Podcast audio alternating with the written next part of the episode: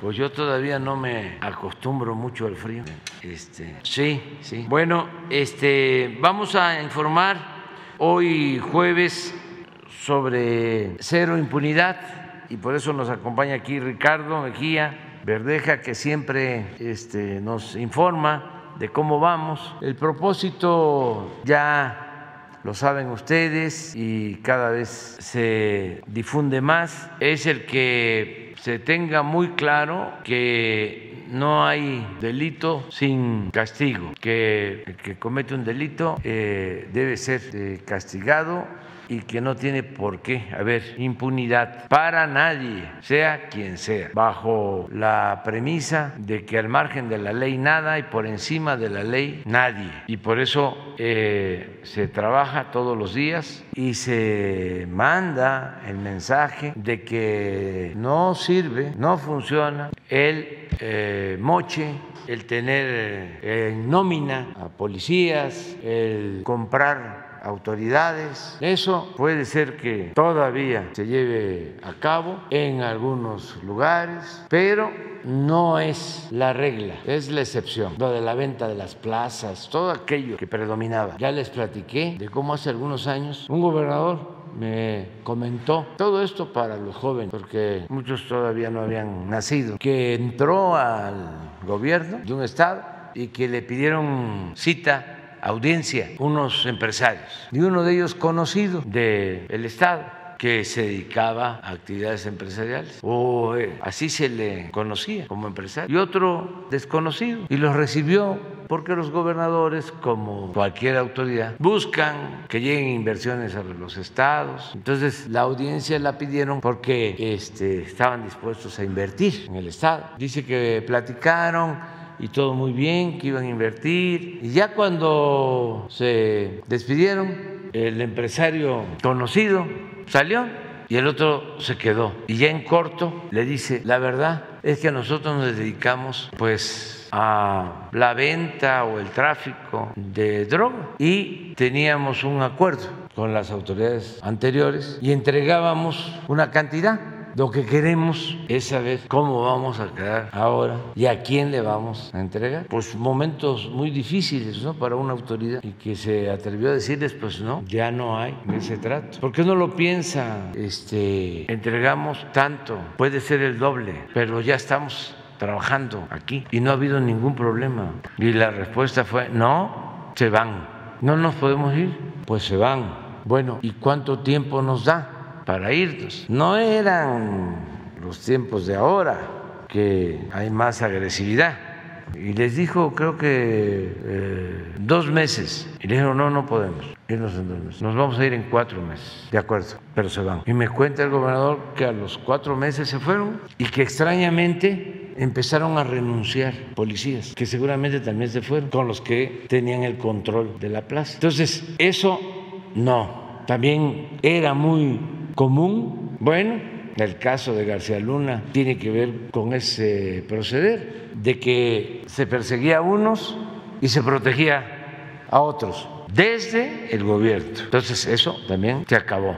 No hay ningún grupo protegido. El que comete un delito es castigado, sea quien sea. Y no hay acuerdos, no hay ninguna negociación. También esto les ayuda a los de la delincuencia para que sepan claramente de que no se permite la impunidad, que no les vayan a ir a decir, es que no te preocupes, no va a pasar nada, ya es otra cosa, distinta. Y ojalá en los estados se transmita el mismo mensaje, porque esto ayuda mucho.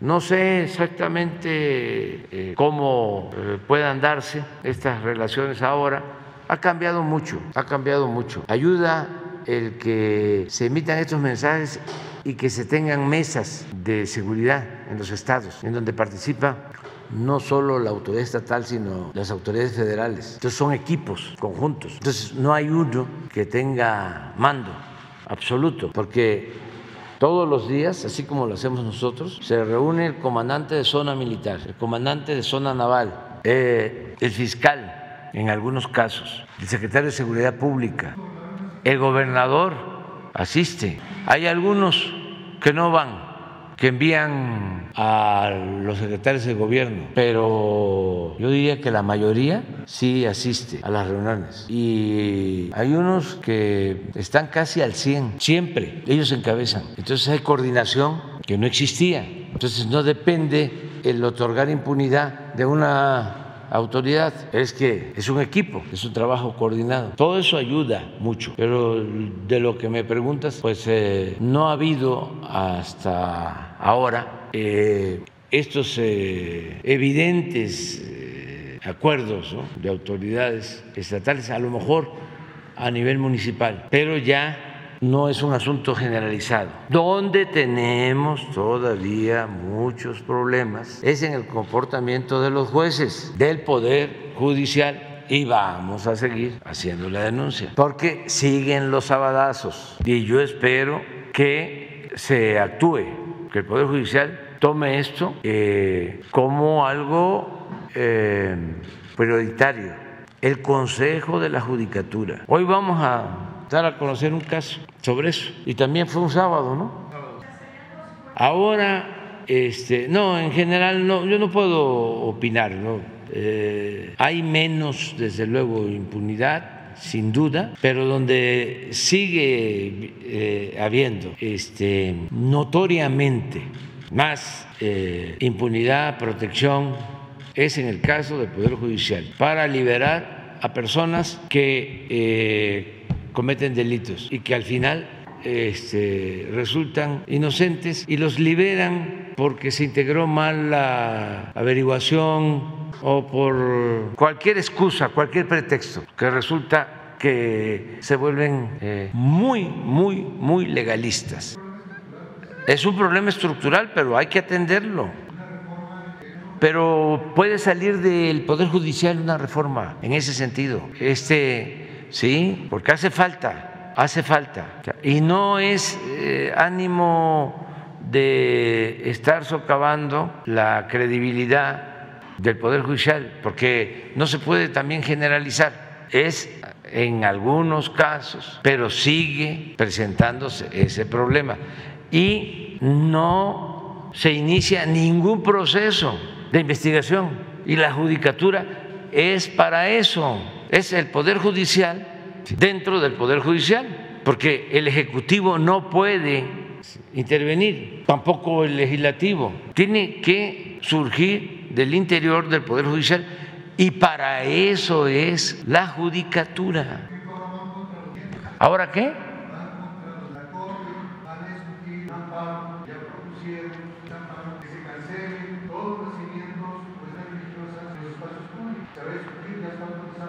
Pero, por ejemplo, eso, o sea, ¿para qué se meten con las tradiciones, con las costumbres del pueblo? ¿Por qué no se meten en esto que estamos tratando? O sea, como lo otro, este, discutiendo para que no haya eh, prisión preventiva a los defraudadores fiscales. ¿Cómo van a estar protegiendo a factureros y a quienes este, se hicieron inmensamente ricos y van a seguir, vamos a seguir con lo mismo, lo que surgió hace 15 años, el uso de facturas falsas, que era un descaro tremendo, y ahora que es delito grave, ¿lo quieren quitar? No, no, porque aquí lo vamos a denunciar. ¿Cómo van a ser jueces, magistrados, ministros, defensores de delincuentes de cuello blanco? ¿Cómo va a ser el dinero el que predomine y no la justicia?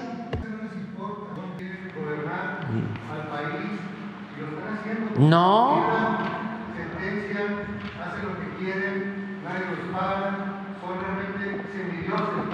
No, no, no, se ha avanzado. Este, hay todavía muchos obstáculos pero vamos a seguir tratando el tema. La fuerza de la opinión pública es un poder, todo lo que hacemos. Antes hacían lo que querían porque la gente ni se enteraba. No se sabía quiénes eran los jueces, quiénes eran los magistrados, quiénes eran los ministros. Todo era casi en la clandestinidad. Todo se daba en la clandestinidad. Ahora no. Y hay que seguir este, denunciando. Pero bueno, ya este, fue mucha introducción. Vamos a los hechos. Con su permiso, señor presidente, es el informe Cero Impunidad, que como aquí se ha referido es el trabajo del Gobierno de México, Secretaría de la Defensa Nacional, Marina, Secretaría de Seguridad, Guardia Nacional, Centro Nacional de Inteligencia, en coordinación con las 32 Secretarías de Seguridad Pública del país, las Fiscalías y la Fiscalía General de la República. Lo que aquí se da cuenta son avances, detenciones, procesos penales, absoluciones y todo aquello que incida en la justicia y en el combate a la impunidad. En el periodo que se informa, del 17 al 23 de noviembre, se detuvo por parte de todas las fuerzas de seguridad del país 7.102 personas, quienes a su vez fueron presentados ante el Ministerio Público 6.710, cuando a juicio de la autoridad policial había elementos para presentarlos ante el Ministerio Público.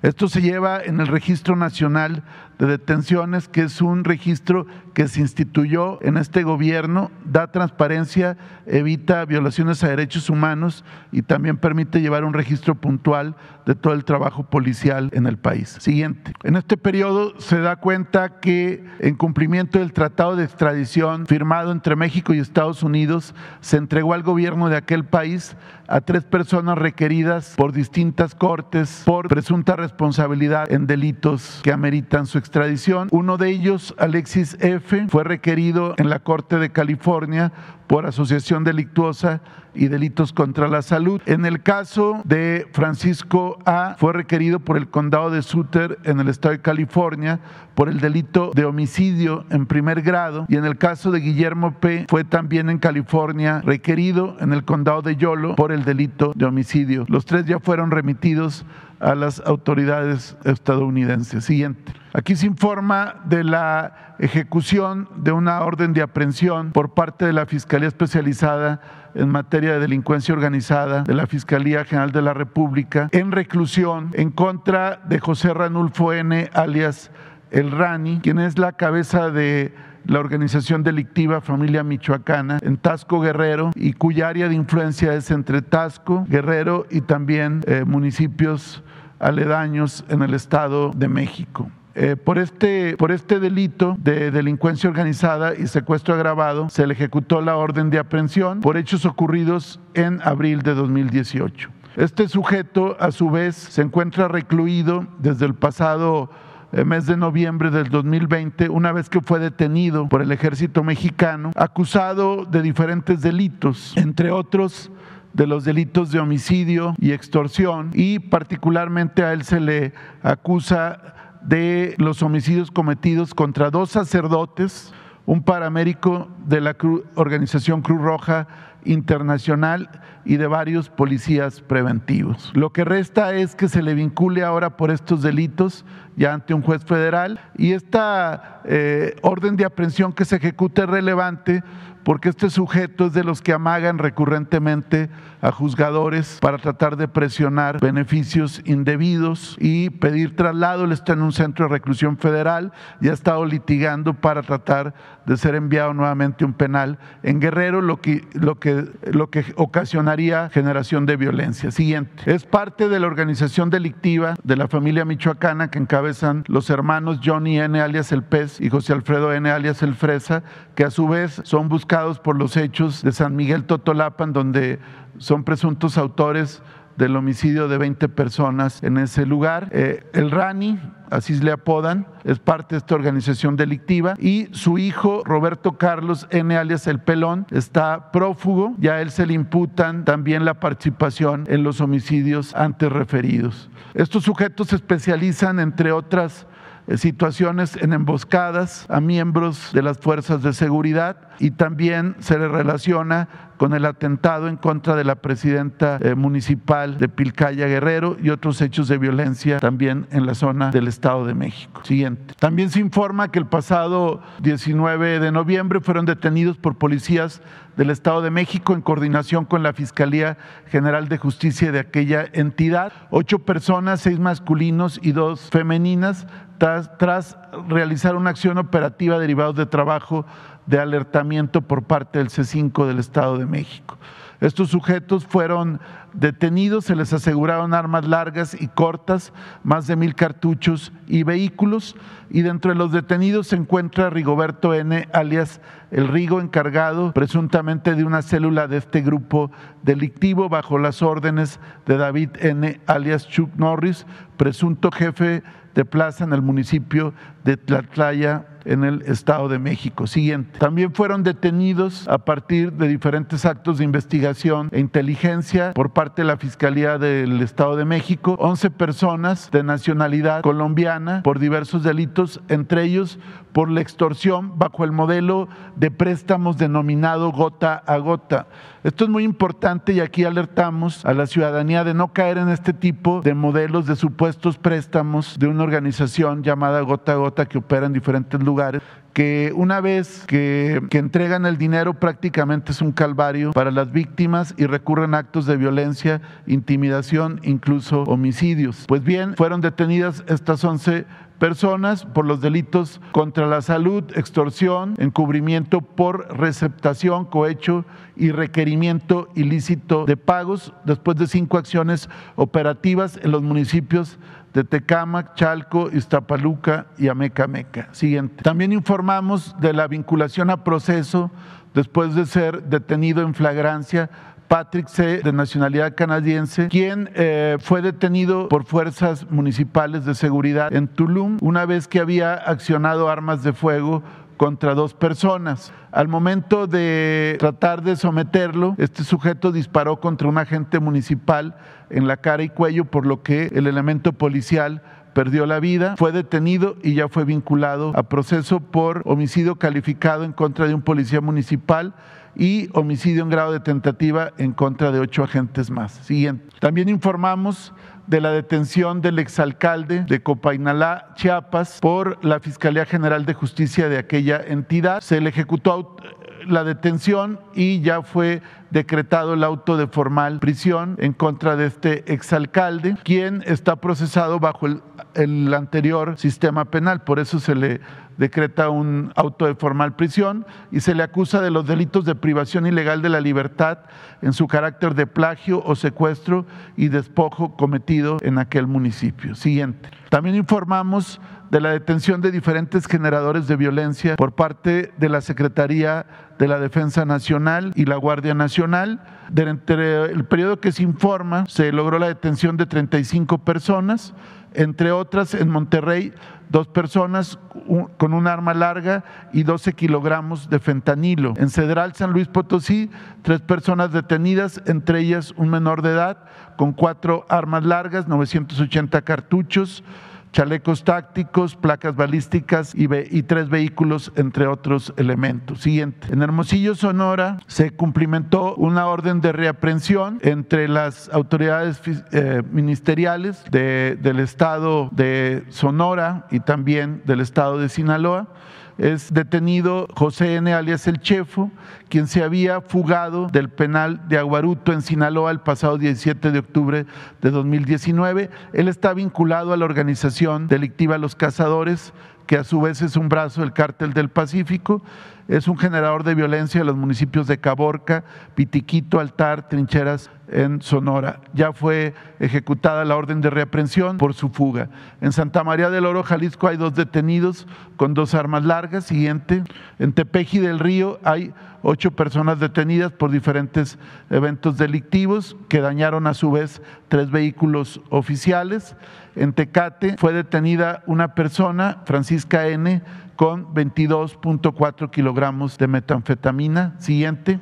En Ojo Caliente, Zacatecas, una persona detenida, cinco liberadas, con cuatro armas largas y vehículo y cartuchos. En Cuernavaca fueron cinco personas detenidas con un menor de edad, entre ellos un arma larga, dos armas cortas, entre otros objetos. Siguiente. En Lagos de Moreno, Jalisco, fueron eh, detenidos eh, dos agresores, uno de ellos fue abatido por fuerzas de seguridad, se les detuvo con dos armas largas, un vehículo y cargadores. En Nogales, Sonora fue detenida una persona con casi 79 mil dólares que no pudo acreditar el legal eh, posesión de este dinero. Siguiente. Siguiendo con el caso del operativo permanente en la zona comprendida entre Michoacán y Jalisco, a partir del caso de San José de Gracia, ocurrido en febrero del presente año, fueron detenidos dos personas en Marcos Castellano, que es la cabecera municipal de San José de Gracia. Fueron abatidos en un enfrentamiento cinco, cinco personas y en Tizapán el Alto fueron detenidos siete agresores con cinco armas largas. Siguiente. A partir del despliegue permanente que lleva la Secretaría de la Defensa Nacional y la Guardia Nacional en esta región, a partir de los hechos de San José de Gracia, se ha logrado la detención de 85 generadores de violencia que pertenecen a los grupos delictivos Cártel Jalisco Nueva Generación y al grupo denominado Pájaro Sierra. Todo esto en los municipios de Tizapán el Alto, Manzanilla de la Paz, Santa María del Oro, San José de Gracia, Marcos Castellano, Mazamitla, a quienes se les han asegurado armas largas, cargadores, cartuchos, vehículos y demás elementos, eh, todos vinculados a proceso penal. Esta es la zona de la operación. Siguiente. Por parte de la Secretaría de la Marina se informa que en el Aeropuerto Internacional de la Ciudad de México fue detenida una persona proveniente de Bogotá, Colombia, a quien se le aseguraron seis kilos de la sustancia conocida como cloruro de bencilo que es utilizado para la elaboración de drogas sintéticas. La persona fue detenida, el material asegurado y fue puesto a disposición de la Fiscalía General de la República. Siguiente. También informar que dentro del despliegue que se lleva en el corredor de Guaymas y Cajeme en Sonora, elementos de la Marina en coordinación con la Fuerza eh, presente la Coordinación Nacional Antisecuestros y la Policía Municipal a partir de patrullajes y órdenes de cateo ejecutadas en dos inmuebles, detuvieron a tres personas que pertenecen a la organización delictiva La Plaza, a quienes se les aseguraron inmuebles, dosis de droga, dosis de marihuana, armas cortas, armas largas, camuflaje, ponchallantas y algo importante, 157 chips de celulares que utilizan para diferentes operaciones delictivas. Aquí hemos insistido también en cómo para los grupos criminales operar con este tipo de instrumentos para secuestro, extorsión u operaciones delictivas, le facilitan sus operaciones los llamados chips prepagos. Siguiente. Informar que también por parte de la Secretaría de la Marina fueron detenidos por elementos de esta institución en coordinación con la Secretaría de Seguridad y la Fiscalía General de Justicia del Estado. A partir de dos cateos fueron detenidas dos personas pertenecientes a la organización delictiva Los Mezcales, que son el principal grupo generador de violencia en Colima, Colima. Se les aseguraron drogas, vehículos, entre otros objetos, y esta detención se suma a otras tres muy relevantes que han habido en esa región, los casos del Cejón, de la Vaca, que aquí se ha mencionado varias veces, de Juan Carlos N. alias Cuaritos, todos ya sujetos a proceso penal. Siguiente. También informar del aseguramiento por parte de la Secretaría de la Marina de 203 contenedores del buque Scorpius, Scorpius procedente de, de Bytown, Texas, quien a partir de operaciones con equipos de rayos X se resultó eh, ubicar a dos contenedores procedentes de Colombia y con destino a Francia que contenían 2.399 sacos con un peso total de casi 36 mil kilogramos de carbón vegetal, presuntamente contaminado con cocaína. A partir de las muestras que se enviaron a los laboratorios centrales de la aduana y a los eh, análisis y dictámenes de química forense, resultó positivo a cocaína esta sustancia y fueron puestos a disposición de la Fiscalía General de la República para los efectos penales y procesales conducentes. Siguiente. También informar de vinculaciones relevantes, que es la otra parte importante después de que una persona es detenida y puesta a disposición de los jueces de control. El caso de los feminicidas o presuntos feminicidas de la maestra Mónica Citlali, quien fue primero reportada como desaparecida y después su cuerpo encontrado en la carretera México-Cuernavaca. Eh, aquí se informó la semana pasada y ambos ya fueron, Alexis N. y su madre María Isabel N., ya fueron vinculados a proceso penal. También la señora Dulce Nimitzi N., quien es acusada de la desaparición y homicidio de menor, su menor hijo en Chimalhuacán, Estado de México. Ya fue vinculada a proceso penal. Siguiente, también informar de la vinculación a proceso penal del exgobernador de Veracruz, Javier N. En este caso se le acumula un nuevo cargo por desaparición forzada de personas y con relación a David N., alias el Cabo 20, presunto autor intelectual del homicidio del fotoperiodista Margarito Martínez, eh, victimado en Tijuana, Baja California, también ya fue vinculado a proceso penal. Siguiente. También informar que dentro de las detenciones que se han hecho en la zona eh, mencionada de Michoacán y Jalisco. Se detuvo a 19 personas de la organización delictiva Cártel Jalisco Nueva Generación eh, por diferentes delitos como acopio de armas de fuego, posesión de armas de fuego, posesión de de cartuchos de uso exclusivo del ejército y homicidio en grado de tentativa. Eh, todas estas eh, personas, todas estas personas ya fueron vinculadas a proceso penal. Es un total de 19 individuos pertenecientes a estos grupos delictivos. Siguiente. También en el caso de generadores de violencia de eh, Culiacán, presuntamente parte de una organización delictiva de aquella región, ya fueron vinculados también a proceso penal cinco personas por delitos que tiene que ver con la aportación indebida de armas de fuego, aditamentos lanzagranadas, cartuchos y demás objetos para actividades de carácter delictiva. Siguiente. También informar de la vinculación a proceso de Silvano L., alias El Mano Seca, líder también de una organización delictiva que opera en los municipios de Florencia, Teúl, Tepetongo, Montescobedo y Fresnillo, Zacatecas, así como en los municipios de Tequila, Colotlán y Huejúcar en Jalisco. Ya fue vinculado a proceso penal eh, por diferentes delitos. Siguiente. También informar de sentencias relevantes obtenidas en el Estado de México, una de ellas de 45 años de prisión en contra de Miguel Ángel N por el delito de trata de personas en la modalidad de explotación sexual en agravio de una joven de 23 años. También otra sentencia en este caso también por trata y otros delitos en contra de dos personas quienes fueron sentenciados a 62 años de prisión. Se trata de Pablo N. y Daniel N. Siguiente. Diferentes sentencias relevantes obtenidas por la Fiscalía General de Justicia de la Ciudad de México ante el Tribunal Superior de la Ciudad. Una de ellas, 50 años de prisión por privación ilegal de la libertad agravada en modalidad de secuestro express otra más en contra de Abraham N. por homicidio calificado 50 años, otra más en contra de Juan Carlos N. por el delito de secuestro express 50 años. Y otra más de 46 años en contra de Abraham N. por desaparición forzada cometida por particulares. Aquí queremos resaltar que ya empiezan a haber eh, cada día más procesos penales que concluyen en sentencias condenatorias por delitos de desaparición forzada, en este caso cometidos por particulares. Siguiente. En cuanto a los feminicidios que han derivado en detenciones, se informa de 28 detenidos en este periodo, con 11 personas sentenciadas, de las cuales son 6 en la Ciudad de México, con dos sentencias, en el Estado de México dos, en Oaxaca tres con dos sentenciados, en Michoacán cuatro con tres sentenciados, en Chihuahua son seis con un sentenciado, en Morelos un detenido, en Jalisco un detenido, en Chiapas dos sentenciados, en Puebla un sentenciado, en Durango un detenido, en Sinaloa un detenido. Siguiente. Aquí recordar que en el caso de los feminicidios la penalidad es de entre 40 y 70 años cuando hay sentencias condenatorios. Este es el caso que refería el señor presidente.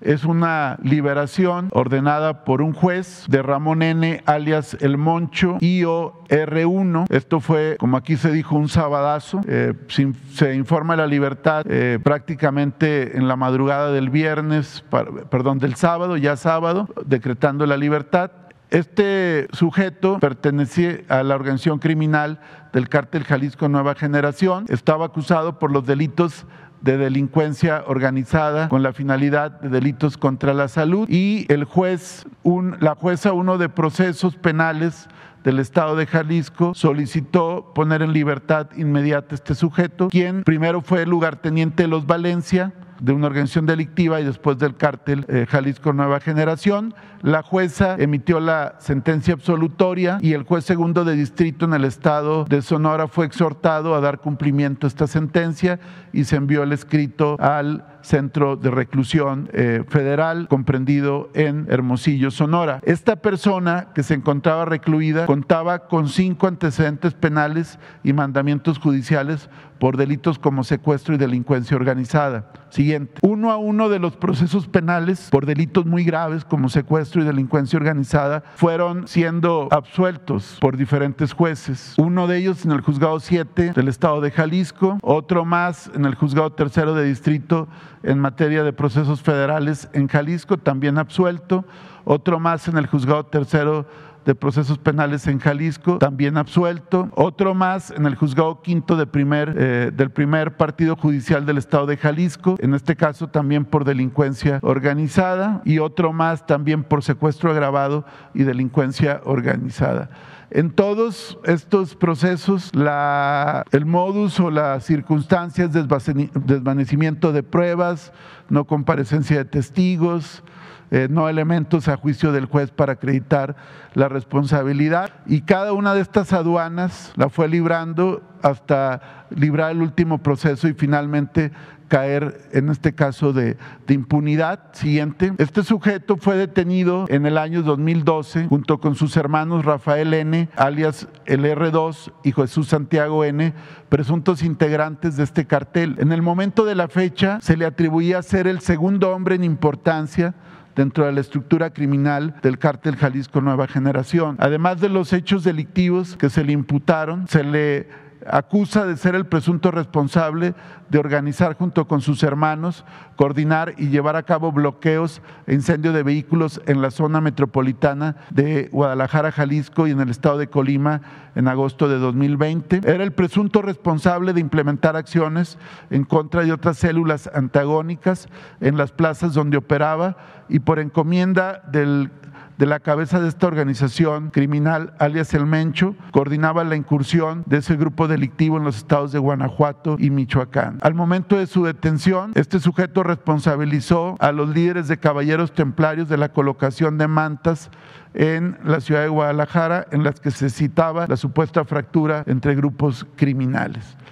Pues bien, este sujeto ya libró cinco procesos penales en juzgados federales de Jalisco y en el último proceso eh, fue hace unos días y como se nos instruyó en este caso y otros más similares, se va a proceder con la denuncia penal por delitos contra la Administración de Justicia y la queja al Consejo de la Judicatura. Siguiente. Eh, informamos también de la localización del periodista Francisco Eusebio Hernández Elvira, eh, quien había sido reportado como desaparecido en el estado de Veracruz. Eh, se presentó la denuncia por desaparición, se hicieron los alertamientos correspondientes por la Comisión Estatal de Búsqueda, por la Fiscalía del estado de Veracruz y finalmente eh, fue localizado el pasado 23 de noviembre, eh, reportado eh, con su familia sano y salvo.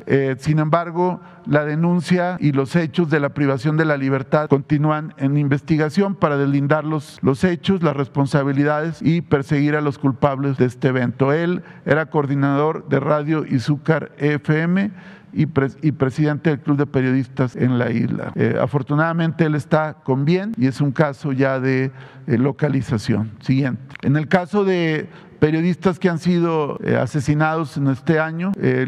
la estadística continúa, como lo informamos la semana pasada, pero aquí queremos recalcar que el hecho de que no haya reportes no significa que no se esté realizando actuaciones y actos de investigación. Eh, no se mencionan muchas veces también para no alertar a presuntos responsables y que las detenciones se puedan ejecutar con mayor eficacia. ¿Sería cuánto? Muchas gracias. Quienes no hayan preguntado en 15 días.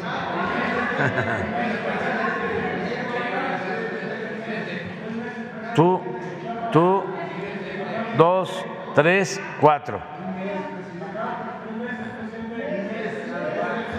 Se van ustedes tres después. A ver, pues, bueno, ¿se alcanza ustedes? Señor presidente, buenos días. Mi nombre es Ernestina Aguilera y usted me apoyó con la búsqueda de mi hermano periodista Leo de Gario Aguilera, que fue desaparecido en el 2004 con René Juárez Cisneros.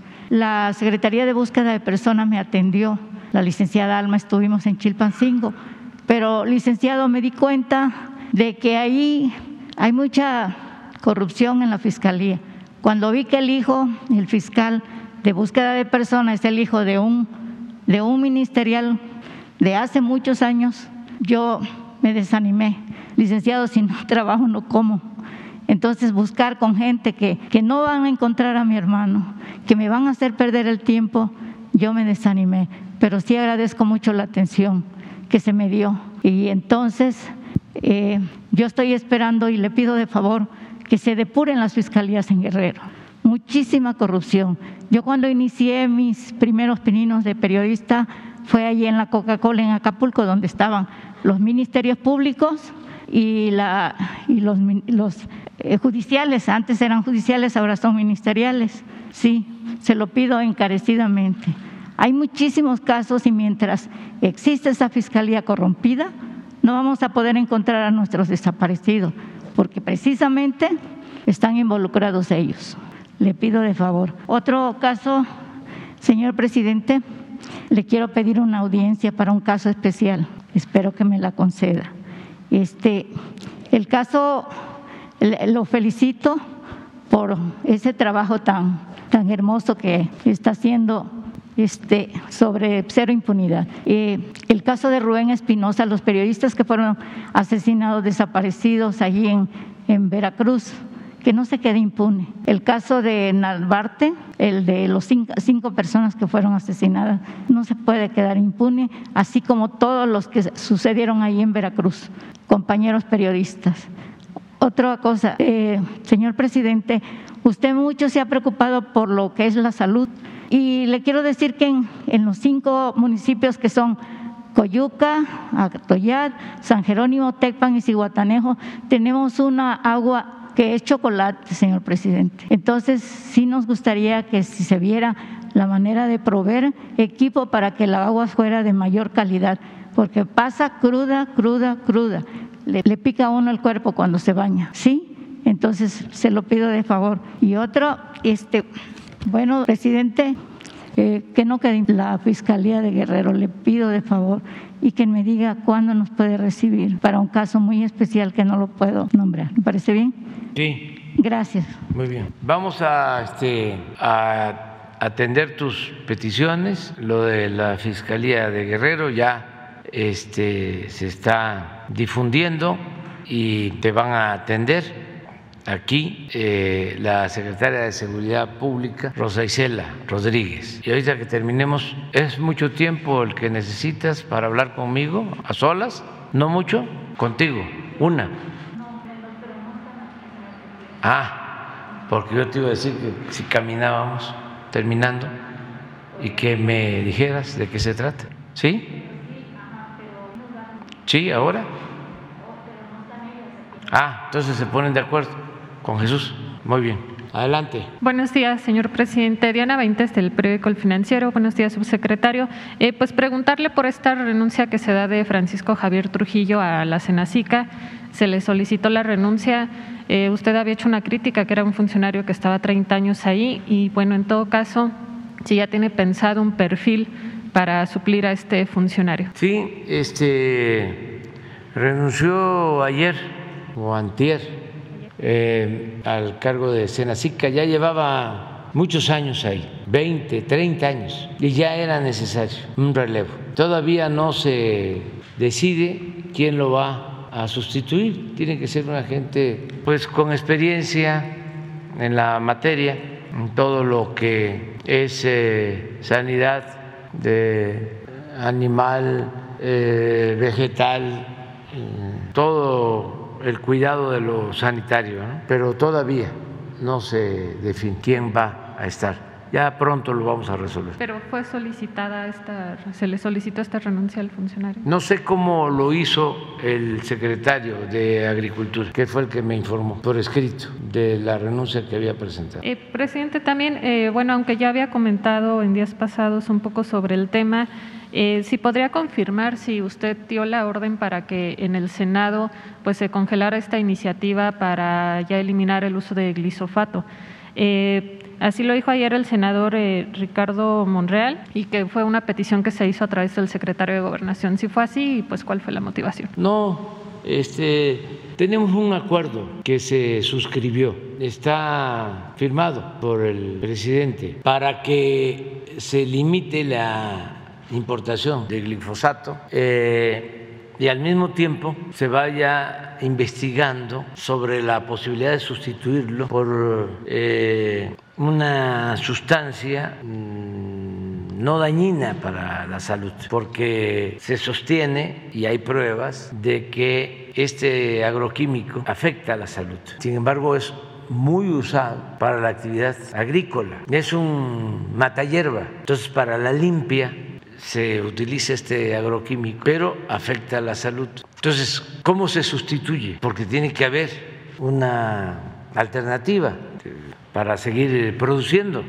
Hablaba yo hace unos días de que antes que no había tanto monocultivo o producción comercial o habían más pequeños productores, no estaba tan concentrada la producción agropecuaria en el país. Este, pues la limpia se hacía con machete o con la tarpala para limpiar la hierba este, en los surcos de maíz, de frijol, pero ahora estamos hablando de grandes extensiones de terrenos. Entonces, con el agroquímico se avanza más, pero tiene el inconveniente de que afecta a la salud. Entonces, el CONACYT está haciendo una investigación para ver si encontramos una alternativa y ya hay un acuerdo que suscribí. Se presentaron estas iniciativas y se generó una polémica porque también, hay que decirlo, detrás del glisofato están las empresas transnacionales que a ellos no les importa la salud del pueblo, no les importa poco. A ellos lo que les importa pues es el negocio. Pero nosotros como servidores públicos tenemos que cuidar la salud del pueblo. Es lo que pasó con los vapeadores, que querían que se permitiera la importación y hubo presiones muy fuertes. Y además la COFEPRIS hizo una investigación de los vapeadores y no son cuatro sustancias las que contiene, sino como 40 y dañinas. Y esto ni siquiera lo saben los jóvenes ni los papás de los jóvenes y por eso tomamos la decisión de no permitir la introducción de vapeadores y no permitir la comercialización. Y se sigue este, introduciendo de contrabando, pero vamos a seguir, sobre todo informando a la gente del daño que causa. Voy a decir algo que no sé si sea comprobable, pero hay especialistas que aseguran que son más dañinos los vapeadores que el cigarro. No estoy a favor del cigarro, ¿eh? sino estoy comparando entre un consumo con otro. Entonces es lo mismo, pero eh, pues todo se arregla, puede haber alguna polémica, pero como no hay corrupción, ya no hay moches. Esa es una recomendación también fraterna porque a nadie se le puede negar un consejo. A los dueños de las empresas, consejeros de las grandes empresas que se dedican a la venta de estos productos, que ya no gasten mucho en México en cabilderos o coyotes, que no se dejen engañar, porque ya no se resuelven las cosas así. No es saber, me voy a llevar a estos diputados a Cancún, a Acapulco, a Vallarta, a Los Cabos, a Tulum la playa del Carmen, este, tantos lugares paradisiacos. los voy a llevar y no te preocupes, ya vamos avanzando, los estoy convenciendo. También te pido de que este, me autorices un dinero porque les vamos a hacer llegar una canasta de regalos. También la maleta. pues todo eso no sirve, los estafan, ya no funciona. ¿Se acuerdan que hace poco había en la Cámara, ¿no? Uno sentado ahí en una curul y lo detectaron. No sé para qué era, qué se estaba discutiendo. Sí, ah, la eléctrica, ¿sí? La reforma eléctrica. Y se descubrió que era de una empresa extranjera. Con un portafolio, sí. Un italiano, sí. Ya eso ya no, que no gasten en eso. Y que pues también nosotros actuamos de, de manera justa y racional y no se cometen eh, atropellos, abusos, no hay capricho, no hay ocurrencias, todo tiene que tener fundamento, pruebas, bases técnicas, científicas, no es nada más decir, se prohíbe porque se prohíbe, no, se tiene que demostrar si es dañino para la salud, porque eso sí, todo lo que daña la salud, no, este, porque no puede haber nada por encima de la salud de la gente, o sea, no, el dinero no ni mucho menos las influencias políticas ni nada de eso. Presidente, y bueno, también ya se presenta el dictamen en comisiones para la iniciativa de reforma electoral, recoge prácticamente todo lo que usted envió. El PRI reitera esta posición de que no se va a apoyar nada que vaya en contra del Instituto Nacional Electoral. Y decía Alejandro Moreno, líder del PRI, diputado federal, eh, pues que cree que es que el costo político para el PRI será menor que si apoyaría esta reforma. ¿Lo ve así o cuál sería el costo político que usted vería dentro del PRI? No, ya este, está tomada la decisión. Ellos no quieren aprobar la reforma. ¿Qué es lo que no quieren? Lo voy a volver a repetir. Que se reduzca el presupuesto. ¿Qué es lo que no quieren? Que en vez de 500 diputados haya 300 para que no existan los llamados diputados plurinominales y que todos sean electos de manera directa por el pueblo. No lo aceptan. ¿Qué es lo que no aceptan? El que a los consejeros del INE y a los magistrados del Tribunal Electoral los elija el pueblo y no los partidos. ¿Qué es lo que no aceptan? De que ya no ganen tanto los funcionarios del INE, que se ahorre entonces, eso no lo aceptan. Entonces, como no lo aceptan, pues este, vamos a presentar una ley que sin eh, infringir la Constitución, lo que establece la Constitución, nos permita de todas maneras lograr ahorros para que no sea tan costoso como lo es el organizar las elecciones y que en esa ley se prohíba, pero de manera terminante, la compra del voto. Esas son de las dos cosas que van en la ley. Lo de la Constitución ya engañaron a muchos de que queríamos destruir al INE. Les diría que me quedo con eso, porque fue una mentira de una desproporción que les debería de dar vergüenza pero no solo a los publicistas, a los que echaron a andar esta campaña y la pagaron, sino a los que se lo creyeron porque les zumba que saques una cartulina diciendo el INE no se toca, no vamos a permitir que se destruya al INE, no vamos a permitir que desaparezca el INE pues eso fue lo que hicieron. Entonces, qué bien que pues ya no se va a poder por ahora llevar a cabo la reforma constitucional, pero sí se va a presentar una reforma legal. Sea, ya no se insistiría en negociación, ya da por perdida No, la no, no, no, es que ellos este, tienen muchos intereses y piensan que si se quedan con el INE, como está, van a poder contar con un instrumento para el fraude. Están completamente equivocados. La gente ya no acepta el fraude. Y, este, y el dinero, porque la reforma a la Constitución que nosotros propusimos es disminuir el dinero que se entrega a los partidos.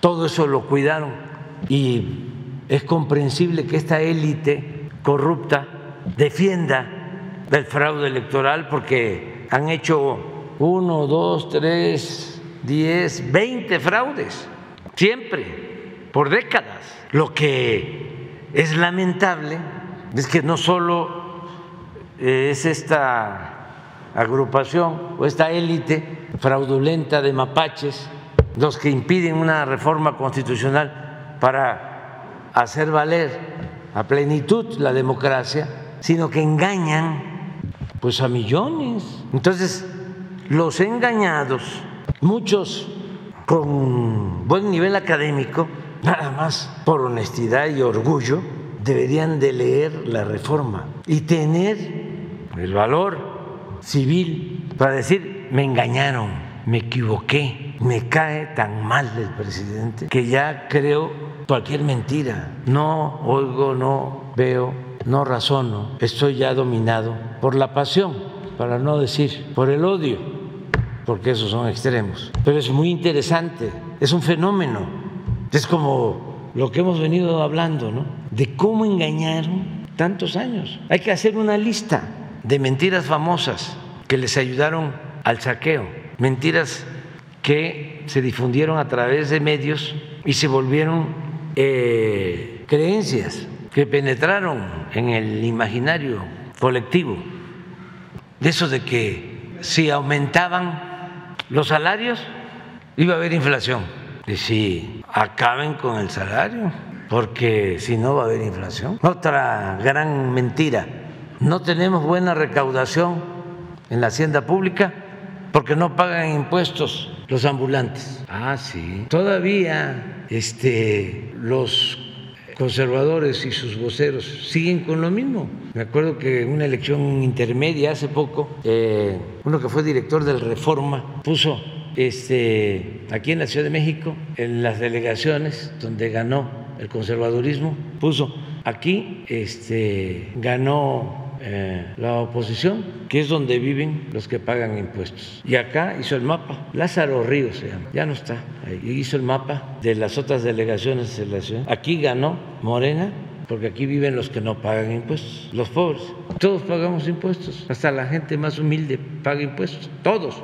Los que no pagaban impuestos eran precisamente los jefes de Lázaro Ríos y de estos voceros. Esos nunca pagaban impuestos, por eso están ahora tan enojados. Pero era una mentira, como esta mentira de se va a destruir el INE. Eh, y así la mentira más grande es de que había que rescatar a los de arriba en la crisis, porque si llovía fuerte arriba, goteaba abajo porque las grandes empresas, los grandes bancos, si se les rescataba, iban a jalar a las empresas pequeñas y medianas hacia arriba, como si la riqueza fuese contagiable, permeable. O lo de el vaso o la copa, si se llena la copa, derrama. O lo que se decía en la época de un presidente, este se baña pero salpica. O sea, son de esas mentiras. Hace como 10 días, 15 días platicando con una persona, salió el tema este de que no pagaban impuestos los informales. Y cuando le explico, me dice, yo quiero confesarle que yo tenía esa idea. Y así les lavaron el cerebro a muchos. Fue un plan que consistió en desacreditar a las empresas públicas. Cuando iban a entregar las empresas públicas, habían campañas de desprestigio. No sirve Teléfonos de México. Qué mal servicio, qué barbaridad.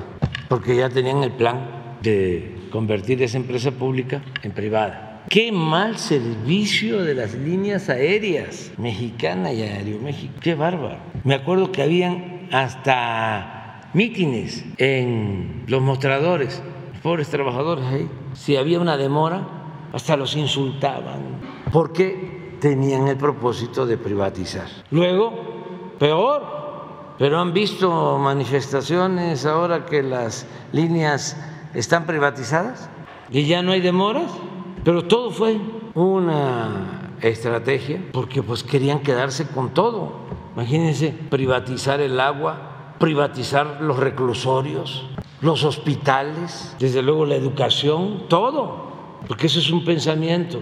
Y este, en el gobierno son unos corruptos, pues sí, pero los principales beneficiarios de esa corrupción del gobierno eran ellos. Pero bueno, eh, es eh, responderte a tu eh, pregunta. Em, vamos nosotros a continuar con nuestro programa, nos está yendo bien. ayer, antier, se dio a conocer el dato de inversión extranjera, es récord inversión extranjera en México. La conmemoración ahora del día domingo, son tantos los acarreados que ya no hay camiones.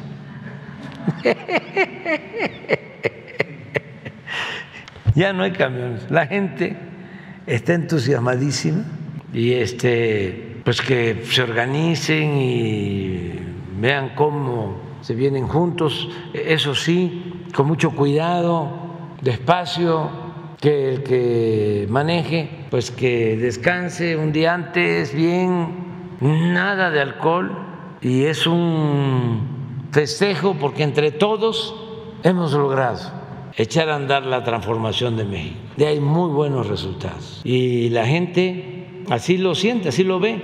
Les voy a mostrar la encuesta de hoy, eh, de los jueves. Voy a a tirar aceite. Este, esta es la de los jueves. Sigue Modi arriba, pero miren, de Macuspana, Patarrajada, segundo lugar. 69. Modi trae 77. Segundo lugar, 69 con 25 en contra. 6 que no contestaron. Por eso hablo de que traemos en promedio el 70, porque esos 6 si se reparten, pues cuando menos uno se pasa del lado nuestro, de los que están a favor. Luego es Australia, ¿verdad? 56-31. Suiza, 50-31. Italia, 54-36. Hasta ahí están positivos. 1, 2, 3, 4, 5. Y ahí ya, pues, no sale de Reino Unido. Este es un caso especial. De las cosas interesantes, ¿no? El primer ministro acaba de entrar y la que renunció traía nueve y ya es que lleva un mes, dos meses, como un mes, ya están 36. O sea que ahí va, cayó bien, ya no hay más abajo, pero le ganó Japón a Alemania, ¿no? Ah, le va a ayudar. Lo está atendiendo este, eh, la secretaria de Educación y los van a seguir atendiendo. No creo que haya problema, ellos hasta se van a sumar. Este, no hay problema. Presidente, finalmente ya que tocó lo de la Ciudad de México, si nos regala un comentario de este anuncio que hizo la jefa de gobierno que se va a casar y pues en caso de que lo invite, si asistiría a esta celebración. Gracias. Pues felicidades, muchas felicidades. Este, todo lo que sea eh, estar contentos, alegres, felices, pues debe celebrarse. No, no hay que este, enojarse ni andar con cara dura o amargado, mucho menos frustrarse. Hay que decir gracias a la vida que nos ha dado tanto. Pues eso es otra cosa, porque pues yo por lo general no asisto a ceremonias, este, ni bautizos, ni bodas, pero desde hace años, porque me invitan mucho y entonces, pues, tendría yo que dedicar bastante tiempo. Además, tengo muchos amigos, millones de amigos, hermanas, hermanos. La verdad, hay cariño, mucho cariño, y es recíproco, con mucha gente, no solo mi familia, o mi familia es muy grande, o lo que decía don Julio Scherer, que me comentaba, me decía, cuando yo le planteaba algo, decía, mire, ya usted no se pertenece, ya es eh, de dominio público, ya está usted inventariado como un servidor público. Eso es válido hasta finales de septiembre del 24. Ya, a finales de septiembre del 24 cierro mi ciclo y ya eh, hay relevo generacional. Y estoy contento porque son muy buenos los que van a entrar al relevo. Van a resultar hasta mejores porque ya se desbrozó el camino. Por eso dicen, eh, ¿por qué em, tanta eh, franqueza? ¿Por qué tan directo? ¿Por qué no se matiza? No, claro, directo, sin matiz, sin medias tintas, porque eso va a ayudar mucho hacia adelante. Es que estoy convencido, hace mucho daño la simulación, la hipocresía. Así han engañado por siglos. Entonces, ahora estamos viviendo un momento estelar porque es un momento de definiciones. Entonces ya lo que venga hacia adelante se va a dar a partir de que no aceptemos el racismo ni eh, el disimulo, que no aceptemos la corrupción, que no se le aplauda al corrupto, que se le estigmatice, porque antes se le aplaudía, no perdían ni siquiera su respetabilidad y ese, decía don Jesús Silva Gerso, ese es el peor de los males, el que no perdían ni siquiera su respetabilidad. Todavía se les ponía de ejemplo. En algunos casos estudia, se le decía a los hijos, para que cuando seas grande seas como don fulano, un reverendo ladrón, un cacique. Ese era el modelo a seguir. Afortunadamente eso no llegó a eclipsar por completo la vida pública de México. ¿Y por qué no pudo eso, este, arrasar todo y acabar con nuestros valores? Por la fortaleza cultural de México, porque somos herederos de grandes civilizaciones que eh, fueron poseedores de grandes culturas. No es que México eh, existe a partir de la colonia, 500 años, no, imagínense ¿Cuántas civilizaciones? Así como los griegos que tienen su esplendor 300 años antes de Cristo, pues así tenemos nuestras culturas madres, una de ellas la cultura olmeca, cinco o seis mil años antes de Cristo. Les hablaba yo nada más del periodo preclásico maya de la península de Yucatán, de que está Calakmul que se construye en el siglo VI de la era cristiana, los 600, como Palenque, como Yachilán, como Bonampak, son del mismo periodo clásico. Y así está Calakmul.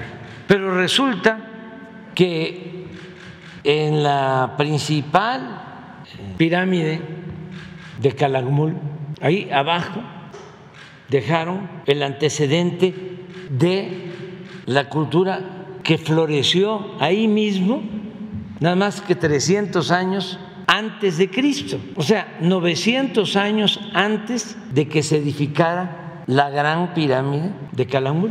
Construyen la nueva, entre comillas, hace 1400 años que la construyen y desde que la construyen cuidan, protegen la que estaba construida 300 años antes de Cristo y cuidan los murales, las pinturas. A ver si no tienes ahí los murales de Calakmul de 300 años antes de Cristo. Imagínense de la riqueza artística, cultural de nuestro país. Miren eso. Esto tiene 2.300 años. ¿Cuándo nos invadieron los españoles? Hace 500 pero eso tiene 2.300. ¿Cuánto, ¿Cuándo obtuvimos nuestra independencia? Hace 200 años. A ver si no pones el de la mujer del vestido transparente. Es un mercado. Hay otra. Eso está cuidado. Ese. Miren esa belleza. ¿Es arte o no? ¿Es cultura? ¿Nos civilizaron? ¿Nos vinieron a civilizar? Bueno, vamos Gracias, presidente. Sandra Aguilera, de Grupo Larsa Comunicaciones. Presidente, aquí afuera hay un grupo de manifestantes que vienen de Sinaloa. Ellos están protestando por la construcción de la planta de amoníaco de la empresa alemana suiza Gas y Petroquímica de Occidente, CADCB que van a construir en la bahía de Ojuira y solicita que la reubiquen porque esto constituye un riesgo de vida, de salud y, de la, y afectaciones a la naturaleza y a las comunidades pesqueras.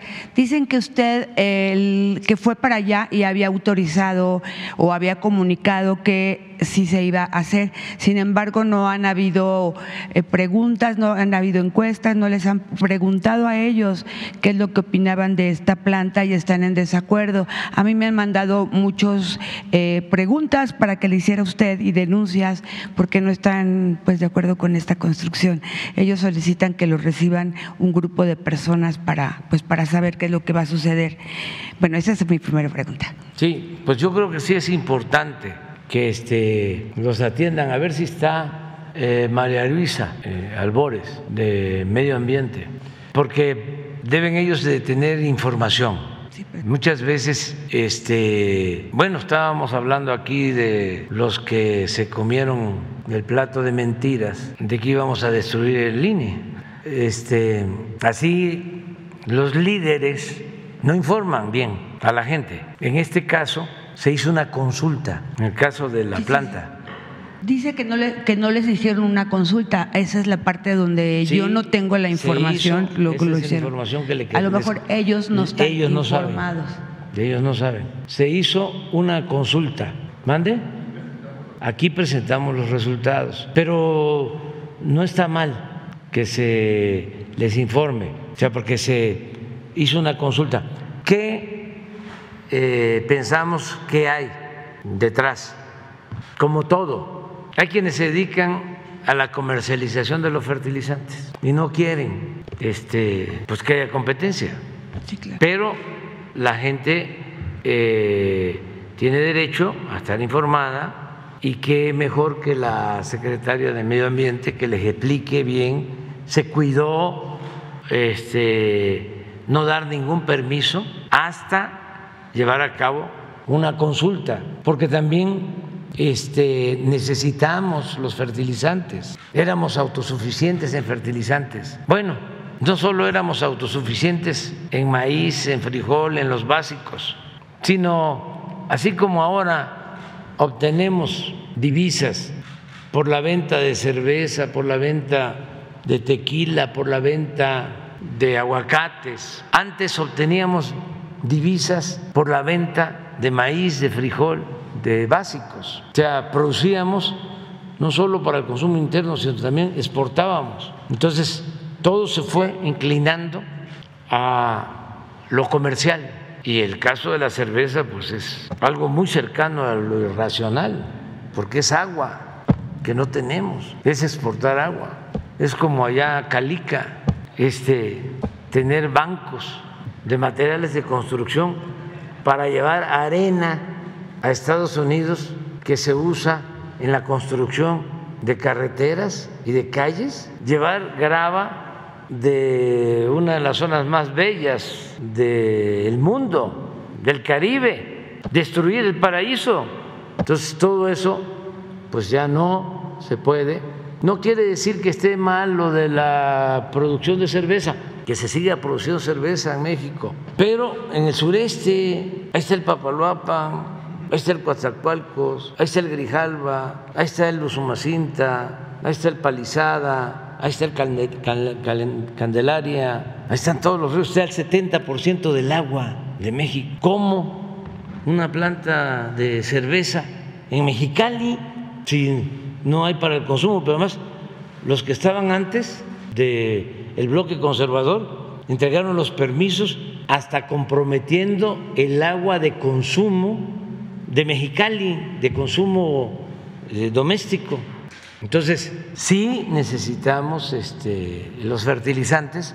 No había eh, producción de fertilizantes. Éramos autosuficientes con el periodo neoliberal. Se privatizó todo y estamos comprando todavía el 80% de los fertilizantes que necesitamos. ¿Por qué nos está pegando la inflación más?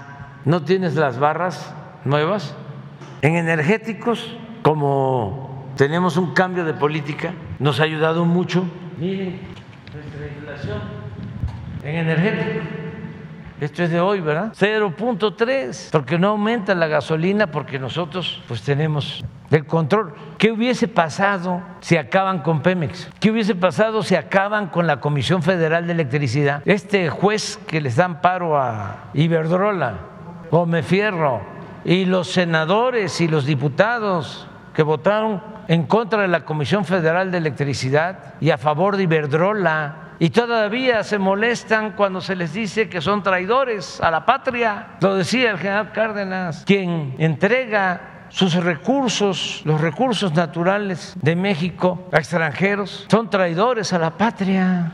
¿Cómo legisladores votando por empresas extranjeras? Pues es lo que hizo Calderón y lo que hizo Cedillo. Cedillo privatiza los ferrocarriles, los entrega a extranjeros, acaba con los ferrocarriles de pasajeros y todavía se va a trabajar como asesor a una de las empresas que se benefició con la privatización de los ferrocarriles. Y Calderón, lo mismo, de empleado de Iberdrola, después de ser presidente de México.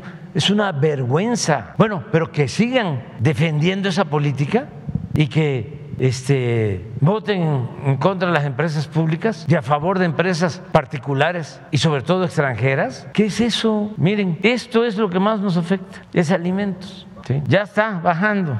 Sí, saben 4239. Aquí tengo que también reconocer el apoyo de algunos productores y industriales y comerciantes que eh, los convocamos a que nos ayudaran y se definió una canasta básica de 24 productos, 1.038 pesos, y eso nos ha ayudado a bajar esto. Y otras medidas que se están tomando en este sentido. Pero miren, Estados Unidos, uno, tres energéticos también ya le están bajando, pero no tienen en alimento. Ellos eh, tienen mucha producción de alimento y obvio tienen producción de fertilizantes. Nosotros no tenemos producción de fertilizantes, debemos producir alimentos. Así como se va hacia la autosuficiencia energética para el año próximo, así queremos lo de la autosuficiencia alimentaria, porque esto es básico para la inflación y para todo. Miren Europa lo que está sufriendo, nada más por lo del gas. Eh, celebramos y es este, una oportunidad que deben de aprovechar porque todos los pronósticos van en el sentido de que el invierno no va a ser tan severo este año. De todas maneras, tienen que aplicarse porque un invierno fuerte sí les va a afectar si no tienen resuelto lo de el gas, lo de los energéticos. Pero también con relación a nosotros en alimentos están mejores. Entonces nosotros tenemos 8.1, Estados Unidos 7.7 y Europa promedio 16. Entonces, eh, ya tomamos la decisión, a partir del mes próximo empezamos a entregar fertilizante gratuito a dos millones de productores de todo el país, a pequeños productores de todo el país, porque necesitamos producir más alimentos. Los vamos a atender. Gracias, presidente. Por otro lado, presidente, tenemos una investigación eh, acerca del Instituto para devolverle al, pueblo lo robado, donde no pueden subastar o no pueden vender o no pueden dar este, estos bienes porque no los tienen eh, todavía, no se los han entregado el SAT. Por ejemplo, en la carretera de Quintana Roo llegando a Chetumal hay un avión, no sé si se ha fijado del lado izquierdo, que hay un avión que tiene mucho tiempo parado, echándose a perder porque está ahí parado pero no se lo han podido entregar porque hay juicios, porque no los han liberado, o también puede ser porque ya, o sea, está el juicio a lo mejor ya ganados, que también no han llegado asuntos, que ya están ganados y tienen el mandato judicial de devolverlo a las personas que son dueñas y no los han devuelto. Entonces, eh, como este tipo de asuntos hay muchos y está gastando mucho el gobierno en las bodegas que tienen guardadas las cosas y, bueno, yo creo que eso también sería muy bueno para, para el pueblo. Sí, estamos avanzando mucho. Ya eh, se ha ahorrado bastante dinero en el cierre de bodegas que se tenían rentadas. Era todo un negocio también para guardar mercancías confiscadas. Por eso es el tianguis para el bienestar. Todo lo que se tiene confiscado, de ropa, de artículos para el hogar, artículos deportivos, juguetes, todo se le entrega a la gente más pobre del país y nos ahorramos el pago por la renta de las bodegas. Y sí, son trámites este, que llevan mucho tiempo. Yo iba a Tuxtla y llegaba yo al aeropuerto y me molestaba mucho porque veía un avión de estos abandonados de Aviaxa y hablé con las autoridades y les dije, muévanlo. Pero es que hay un juicio, busquen la forma, pero no puede ser por imagen que estén ahí convirtiéndose en chatarra estos aviones y así en otras partes. En este caso se movió, pero hay eh, todavía muchos eh, asuntos pendientes por trámites. Bueno, hasta los dólares que se confiscan se tienen que mandar a Canadá para que los verifiquen si no tienen olor, no estoy exagerando, ¿eh? si no tienen olor a droga, si no tienen olor a sangre. Entonces, todo eso lleva muchísimo tiempo. Voy a aprovechar para este, mandarle un recado fraterno al fiscal general, porque ellos son los que este, nos entregan estos bienes y siempre él nos ayuda, pero debe de haber ahora este, bastante. Y siempre ayuda, siempre ayuda.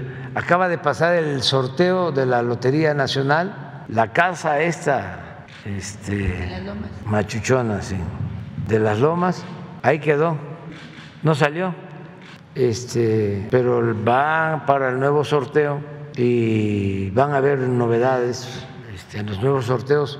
Va a haber un sorteo antes del de Navidad, porque el de Navidad sí queda como era antes, dinero, pero va a haber uno antes para seguir entregando eh, bienes confiscados, tanto de la delincuencia organizada como de la delincuencia de cuello blanco, eh, incluido dinero, porque necesitamos también entregar lo que les corresponde a los deportistas. Les damos sus becas cada año, necesitamos sacar para eso y para otras necesidades. Pero el tianguis continúa con esto de también limpiar las bodegas, porque ¿qué creen que hacían?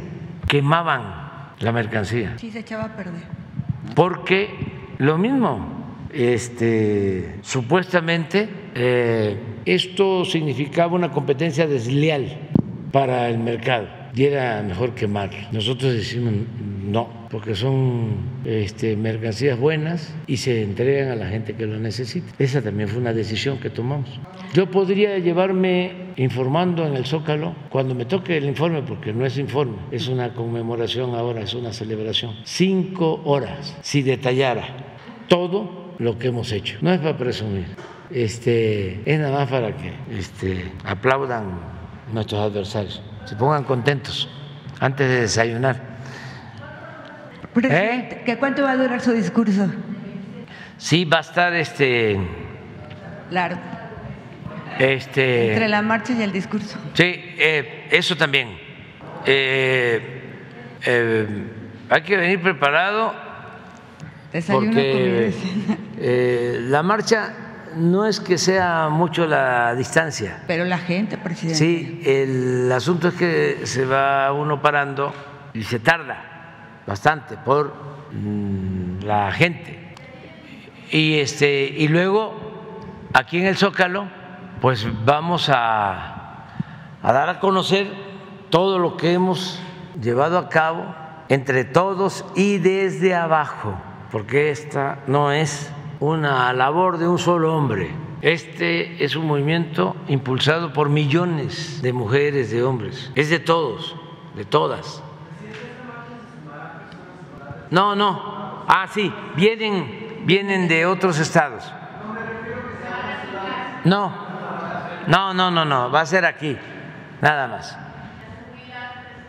Este, no hay ningún problema porque nos vamos a organizar yo creo que, em, pues ya lo voy a empezar a decir porque ya nada más mañana nos queda, ¿no? Ya es hora, presidente. Aunque, este, miren, para todos los que vienen, em, vamos a procurar que nos organicemos por estado, sí, eh, y para que no haya preferencia para nadie y todos este, estemos juntos, que sea eh, por orden alfabético.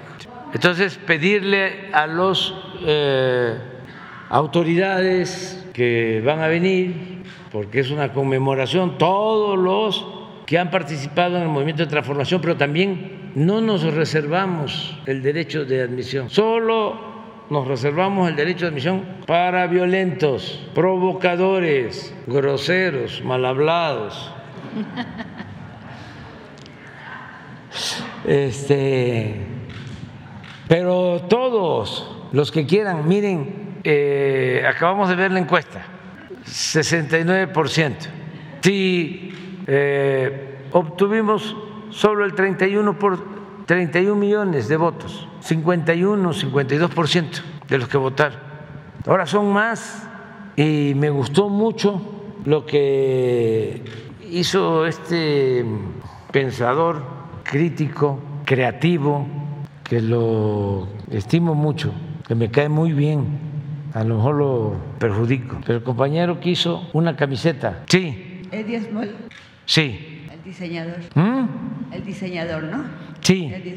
Sí, le ofrezco disculpa por haberlo mencionado, pero este, porque luego les va re mal a los que menciono. En Twitter.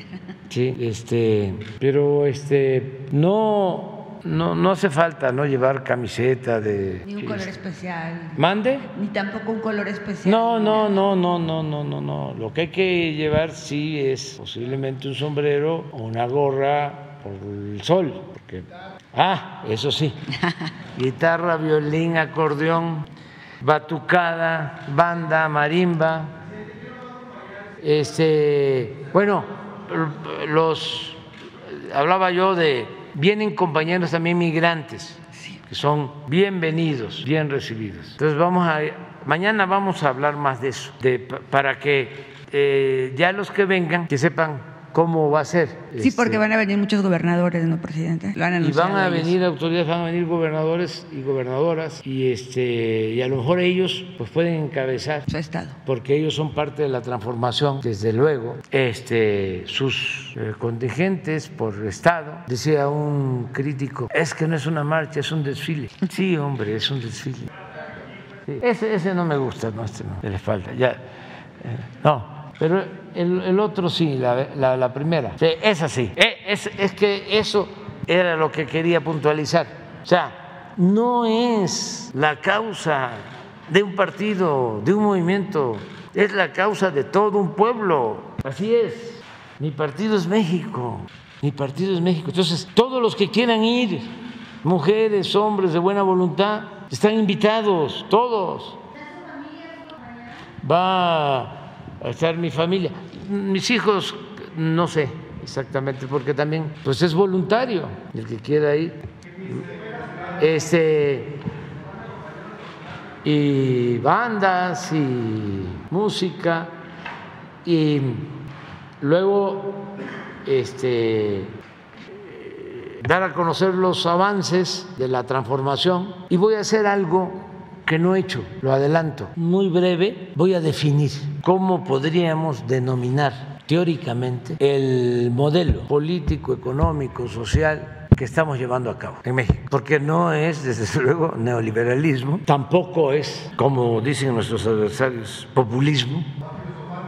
Sí, la política, entre otras cosas, es pensamiento y acción, pero en los tiempos de cambios, los tiempos de transformación, la eh, acción es convicción. Sí es importante el pensamiento, pero lo más importante es la acción. Hechos, no palabras, que hablen los hechos. Pero ya llegó el momento en que tenemos que definir teóricamente cómo le vamos a llamar a esto que estamos aplicando. Y lo voy a decir en el discurso, lo voy a proponer.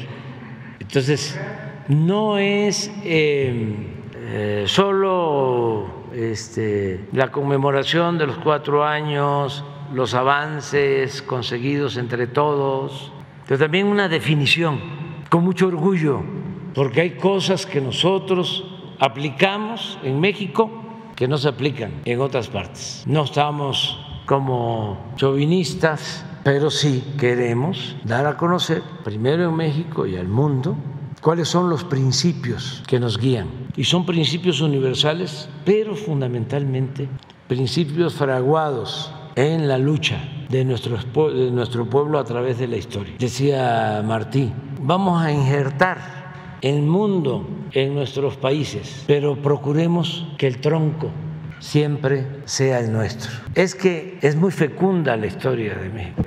La vez pasada lo dije, lo repito. ¿Dónde están los Hidalgos? ¿Dónde están los Morelos? ¿Dónde están los Juárez? ¿Dónde están los Maderos? ¿Dónde están los Villa? ¿Dónde están los Zapatas? ¿Dónde están los Lázaros Cárdenas? Con todo respeto, la independencia de México no solo fue para eh, desprendernos del dominio colonial español, fue para abolir la esclavitud fue para las dos cosas. Y eso no se dio en otras partes. La independencia de los países latinoamericanos se da casi al mismo tiempo en todas partes por la decadencia de la monarquía española. Hay una circunstancia especial. Pero en México no solo se lucha por la independencia, Hidalgo no solo lucha por la independencia, lucha por la justicia, por abolir la esclavitud. Y Morelos también. Eso nos hace distintos. ¿En qué país del mundo hubo un movimiento de reforma como el encabezado por el presidente Juárez para dividir, para separar el poder civil del poder eclesiástico? ¿En qué país se aplica la máxima bíblica de que al César lo que es del César y a Dios lo que es de Dios? Solo aquí, Estado laico, solo aquí. ¿Dónde? Hasta la actualidad. Y en el último censo, creo que 79% manifestaron ser católicos. Sin embargo, la mayoría del pueblo mantiene y está de acuerdo con el laicismo. Esa es una herencia de nuestras luchas. La Revolución Mexicana, la primera revolución social del siglo XX, la primera en el mundo. Imagínense cuántas enseñanzas. Entonces sí vamos a definir, pues, qué nos inspira, de dónde venimos, para qué vamos a estar extrapolando o importando experiencias de otras partes. Claro que hay que ser lo más universal que podamos y lo más nacional, desde luego, que se pueda, pero es mucha la herencia cultural, histórica. Y eso es lo que hemos hecho, eso es eh, inspirarnos en lo mejor de nuestra historia. Entonces va a haber una definición sobre el modelo eh, en lo político, en lo económico, en lo social. Entonces yo les invito. Presidente, por último quiero preguntarle, bueno, es una denuncia que han hecho muchas personas que en el Aeropuerto Internacional de la Ciudad de México existen compañías de seguridad que esculcan las maletas y se roban las cosas. Cuando uno llega directamente a la línea aérea para reclamar, dicen que el personal no pertenece a ellos, sino que es, un, es personal del aeropuerto. De hecho, han sacado reportajes sobre esto, pero ya es, ya es muy, muy evidente lo que está sucediendo, presidente. ¿Esto quién lo podría resolver? Ya se está resolviendo. Se ha avanzado mucho desde que el aeropuerto está administrado por la Secretaría de Marina. Hay resistencias, como en todo, pero se ha ido avanzando y se va a continuar avanzando, porque sí siguen habiendo este tipo de eh, delitos. Estamos ya muy conscientes de eso. Se ha avanzado bastante, bastante, pero ya eh, también se tiene eh, identificado eh, lo que se necesita atender. Y ya no puedo hablar más porque no a este, poner los sobreavisos, pero ya, como se dice en el béisbol, ya los tenemos bien fildeados. Ya vámonos, ¿no? Vamos, ya vamos a hacer.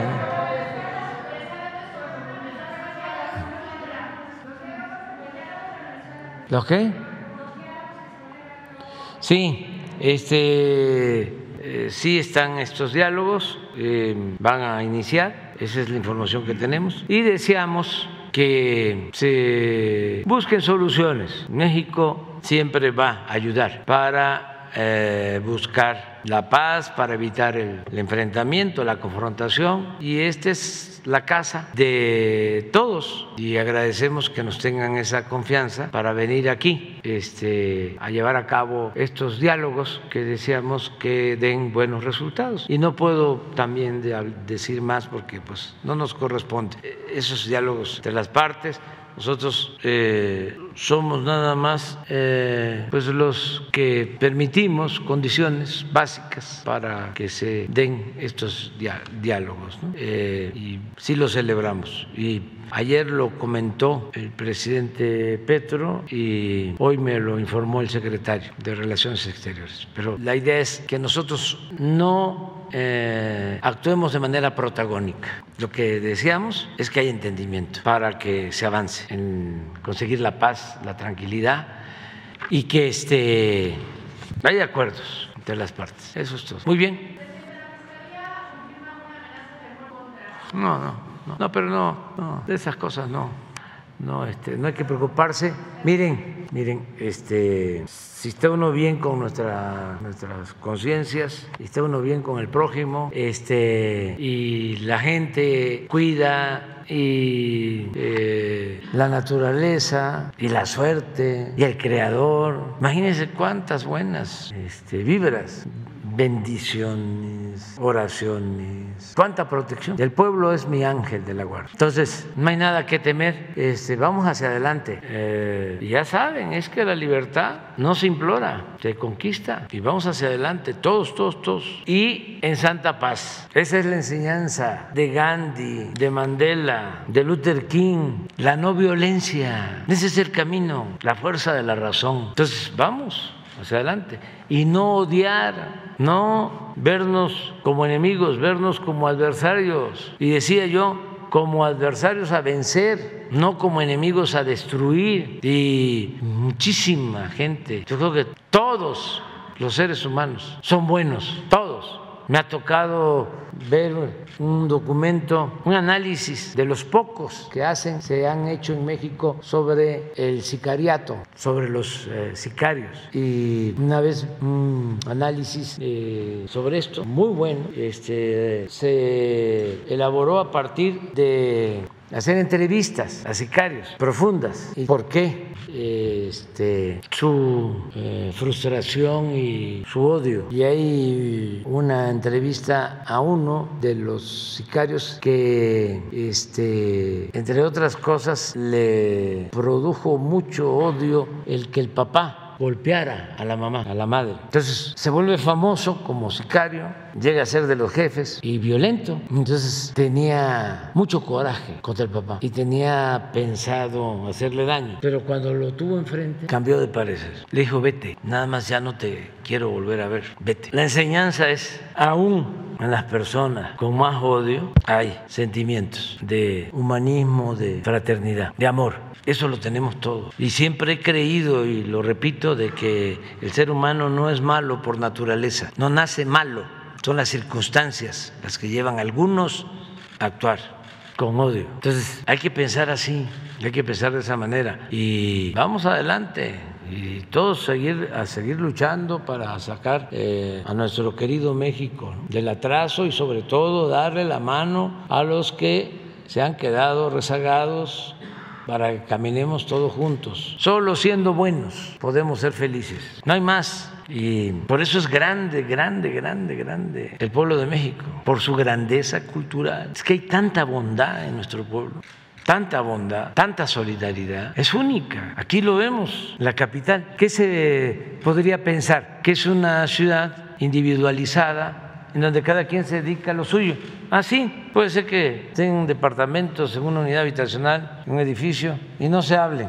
Pero cuando hay una tragedia, por ejemplo los temblores, ¿cómo sale la gente? ¿Dónde se ve esa solidaridad? Eh, se inunda eh, Chiapas, se inunda Guerrero y se pone aquí en el Zócalo, en cualquier parte, un centro para acopiar víveres, para llevar a Oaxaca, para llevar a Guerrero a Chiapas porque lo necesitan. Ahí llega la gente a entregar despensas. El metro, ¿qué? ¿No ayuda ahí la gente? Y algunos hasta se pasan, que, este, que ya es este, su forma de tener ingresos y la gente lo sabe y de todas maneras, ahí está. Y hasta genera un problema interno de conciencia. ¿Le doy o no le doy? Si este, le doy, sigue ahí. Y si no le doy, me voy a quedar con mi conciencia, ¿no? Mal. Entonces hay que dar. Y ya cuando se trata de gobierno, es muy sencillo, muy sencillo definirlo. Hay gobiernos que dan y hay gobiernos que quitan. El gobierno de nosotros da, aunque le llamen como le llamen, populismo, paternalismo, comunismo, pero es un orgullo el que haya un gobierno con dimensión social. Hay una frase del general Cárdenas, ponla y con esa terminamos, de, de sus apuntes. Antes se acostumbraba mucho a llevar un diario.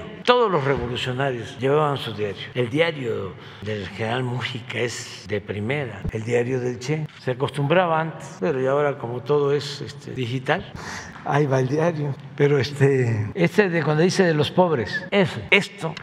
Fíjense, un presidente en sus apuntes, mayo del 37, a la mitad de sus sexenio, he podido conocer el verdadero fondo moral de muchos servidores públicos al observar en sus semblantes el disgusto que les causa la demanda de auxilio o de justicia de las gentes pobres. Entonces pienso más en la tragedia interminable de nuestro propio pueblo. Esos son sus apuntes, en lo íntimo. General Cárdenas tenía un profundo amor al pueblo. No se puede hacer política, no se puede hacer nada en la vida sin sentimientos. Esto es lo que... Debe. Por eso hablaba de que el modelo es nuestro. Esto es único. Y así muchos, los que se nos adelantaron, los que sufrieron, Campa, Vallejo, Botón Salazar, Leberto Castillo, el mismo Genaro Vázquez Roja, Lucio Cabañas, Jaramillo, fíjense, que lo asesinan, esa es una mancha de las pocas del gobierno de Adolfo López Mateos. Asesinan a Rubén Jaramillo, a su esposa, a sus hijos. ¿Cuánta gente ha luchado por la justicia y por la igualdad y por la democracia. Entonces, ¿cómo no vamos a celebrar el domingo de que estamos llevando a cabo una transformación? Y también nuestros adversarios tienen todo el derecho de manifestarse. Les quiero decir que hasta orgulloso me siento que vinieron los dirigentes de la llamada ultraderecha del mundo a reunirse en México. Si ustedes eh, conocen, sobre todo el caso de los jóvenes, que estudien la historia del artículo 33 de la Constitución, que viene de tiempo atrás. No se modificó ni con la Constitución del 17, que era la que se es el artículo que se aplica a extranjeros que intervienen en asuntos que solo son competencia de los mexicanos. Extranjeros se les llamaba perniciosos y todavía hasta, no sé si el anterior gobierno, pero creo que con Calderón sí, lo aplicaron, el 33. Nosotros nunca lo vamos a aplicar. Entonces vinieron del conservadurismo más rancio de España. O sea, estuvimos de manteles largos.